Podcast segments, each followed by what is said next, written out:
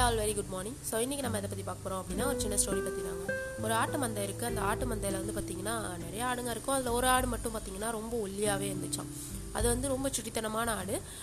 மற்ற ஆடுங்கள்லாம் நல்லா சாப்பிட்டு சாப்பிட்டு கொழு கொழுன்னு இருக்குது இந்த ஆடு மட்டும் பார்க்கறதுக்கு ரொம்ப பரிதாபமாக ஒல்லியாக இருந்துச்சு. இதோட ஓனரே இதை பார்க்கறதுக்கு வந்து நல்லா தான் சாப்பிடுது நிறையா தான் சாப்பிடுது. தீனி போடுறேன் ஆனால் வந்து மற்ற ஆடுங்களை விட இது உடம்பே ஏற மாட்டேங்குது. பேசாமல் இதுக்கு தீனி போடுறதை நிறுத்தினோன்னா நமக்கு காசாவது மிச்சமாகும் அப்படின்லாம் யோசிப்பாராம். அந்த அளவுக்கு அது வந்து பார்க்கவே ரொம்ப ஒல்லியாக இருந்துச்சு. ஆனால் அந்த ஆட்டுக்கு தெரியும் நமக்கு மற்றவங்கள மாதிரி உடம்பு உடம்புல வந்துட்டு சக்தி ஏறல நம்மளுக்கு எலும்பில் தான் ஸ்ட்ரென்த்து அப்படின்னு சொல்லிட்டு அந்த ஆட்டுக்கு தெரியும். ஸோ அது வந்து மற்ற ஆடுங்களை மாதிரி கொழு கொழுன்னு இல்லைனாலும் இது வந்து பார்த்திங்கன்னா நல்லா எலும்பில் வந்துட்டு அதோட ஸ்ட்ரென்த்லாம் இருக்கனால நல்லா ஸ்ட்ராங்காக இருக்குமா. ஸோ அதோட ஸ்ட்ரென்த் அதுக்கு மட்டும்தான் தெரியும். இப்படியே போயிட்டு இருந்துச்சு. ஒரு நாள் வந்து எல்லா ஆடுகளும் காட்டுப்பகுதியில் போய் சாப்பிட்லாம் அப்படின்னு சொல்லி புல் மேய போகுதுங்க.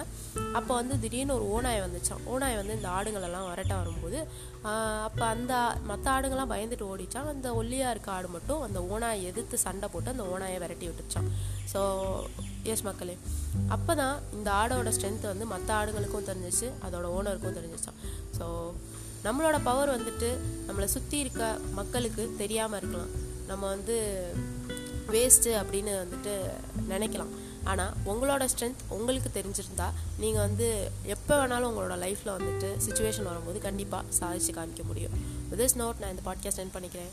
தேங்க்யூ ஆல் மக்களே. Bye bye take care